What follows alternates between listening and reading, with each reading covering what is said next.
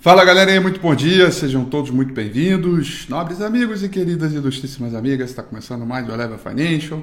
Morning Call, a nossa primeiríssima informação do dia para esta terça-feira.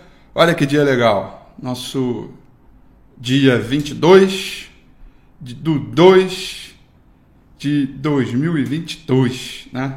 Como eu publiquei lá no Twitter, são cinco patinhos na lagoa, né? Aqui eu me lembro da minha querida vovó, que Deus a tenha, quando a gente jogava bingo e aí pintava o número 22, ela falava dois patinhos na lagoa. Né? Esse dia é bem legal e eu nunca mais esqueço disso. 22 dia de fevereiro de 2022. Galerinha, o clima geopolítico segue ainda imperando sobre os mercados a gente tem aí as commodities, todas elas tentando avançar, o mercado todo ele preocupado é, com as consequências, principalmente pelo lado das sanções dos Estados Unidos é, sobre a Rússia, quando é, o presidente russo, o Vladimir Putin, ele reconhece é, é, repúblicas separatistas do leste da Ucrânia e ordenou que o Ministério da Defesa enviasse o que chamou de forças de manutenção de paz, entre aspas. Né? É, e aí, evidentemente, líderes pelo mundo inteiro é, coordenam a ação e vão dentro da sua é, dentro, da, dentro do seu contexto fazendo os discursos para tentar evitar qualquer coisa é, é, nesse sentido. Tem uma matéria hoje no Financial Times que diz que os riscos geopolíticos já levaram os investidores a reduzir as apostas do quão agressivamente o Fed é, pode apertar a política monetária esse ano para poder combater a inflação. Eu acho exatamente ao contrário, que eu acho que o conflito ele só piora, só acelera é, o processo de preocupação no contexto geral é, de, de, inflação, afinal de contas, dispara as commodities. Né?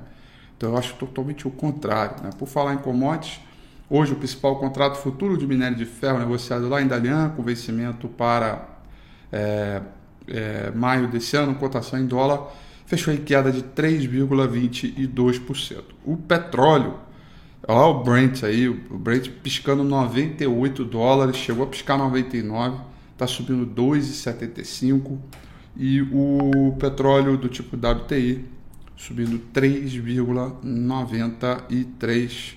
É, por cento, tá? O índice VIX também no pré-mercado vai subindo 7%, mostrando aí uma certa aversão ao risco e preocupação. O dólar index também cai, junto com o ouro. É, o ouro vai caindo 0,54%, dólar index caindo 0,17%. É, Os mercados pela Ásia Pacífico mantêm um ritmo de cautela. Tóquio fechou em queda de 1,71%, Hong Kong em queda de 2,69% e o principal índice na China, o Shanghai Composite, fechou em queda de 0,96%. Tá? Já a Europa já voltou para o terreno positivo, até porque o futuro americano, durante toda a madrugada, estava caindo 1,70%, 1,5% e foi melhorando. Nesse momento, o S&P 500 futuro está caindo 0,36%. Lembrando a todos que ontem nós tivemos um feriado nacional nos Estados Unidos, dia do presidente, portanto não tivemos negociação por lá. Então hoje, quando os Estados Unidos abrir, ele vai abrir ajustando essas posições, vai ajustar as ADRs de diversas praças pelo mundo inteiro, vai ajustar as commodities, vai ajustar uma série de posição Portanto, até vejo algum espaço para o nosso mercado por aqui continuar se descolando diante da realidade no mercado americano. Tá?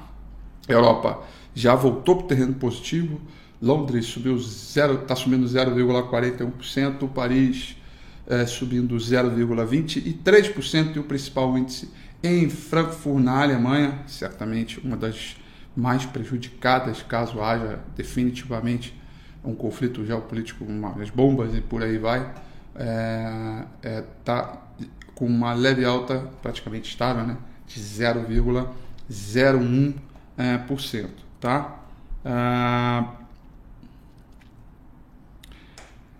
bom, para a sessão de hoje, os investidores vão continuar é, monitorando os comentários sobre a trajetória de política monetária nos Estados Unidos. Hoje teremos fala aí de dirigentes dos FED, de Fed local é, a respeito do que, que a gente veio por aí pela frente e, claro, toda uma agenda econômica relevante para o momento. Né? A gente tem o índice FHFA, é, um índice de preços é, de casas, medido pelo mês de dezembro nos Estados Unidos.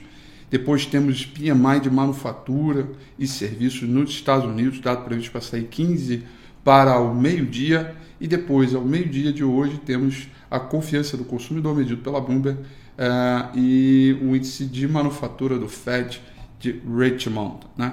Então tem, além de toda essa questão, todo o acompanhamento, é, quero lembrar uma coisa aqui que é importante, porque talvez você não tenha percebido, né?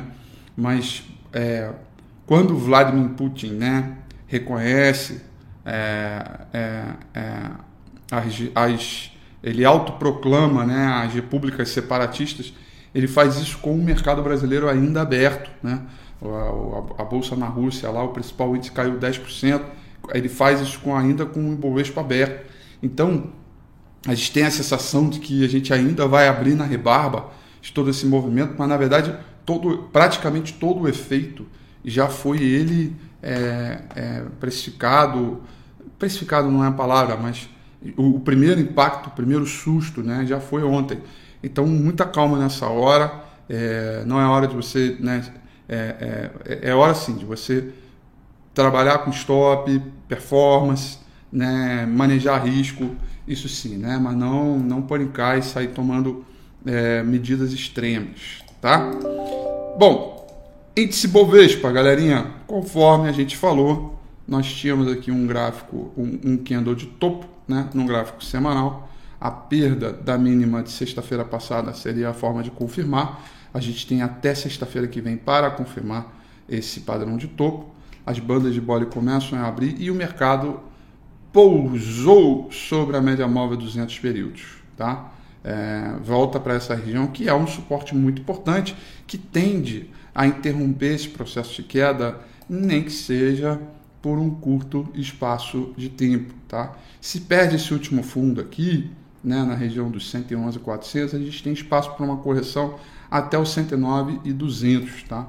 Continuo julgando, assim como eu falei no domingo com a FI, no momento crucial de manejar risco, ter caixa, as ações caindo, a gente vai ter a oportunidade de comprar de novo, temporada de resultado pegando para valer, né? Tá aí o resultado de movida extraordinário, o resultado de movida.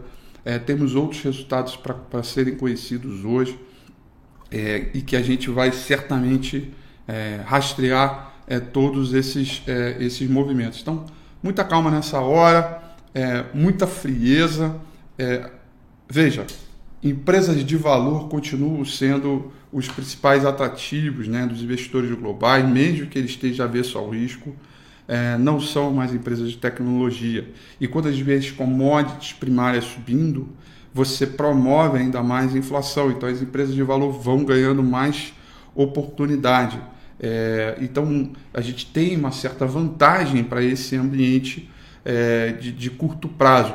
Tá? Então vamos continuar rastreando esse movimento, preocupado exatamente com esses, com esses movimentos pontualmente e tentar é, é, é rastrear aí o máximo de oportunidades possíveis sem exagerar, porque Vale lembrar, né?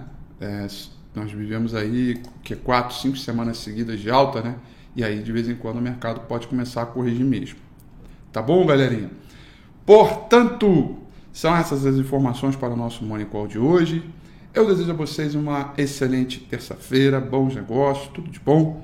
Amanhã, às 8h35 em ponto, eu tô aqui para mais um Morning Call firme e forte. Um beijo para todos vocês e até amanhã.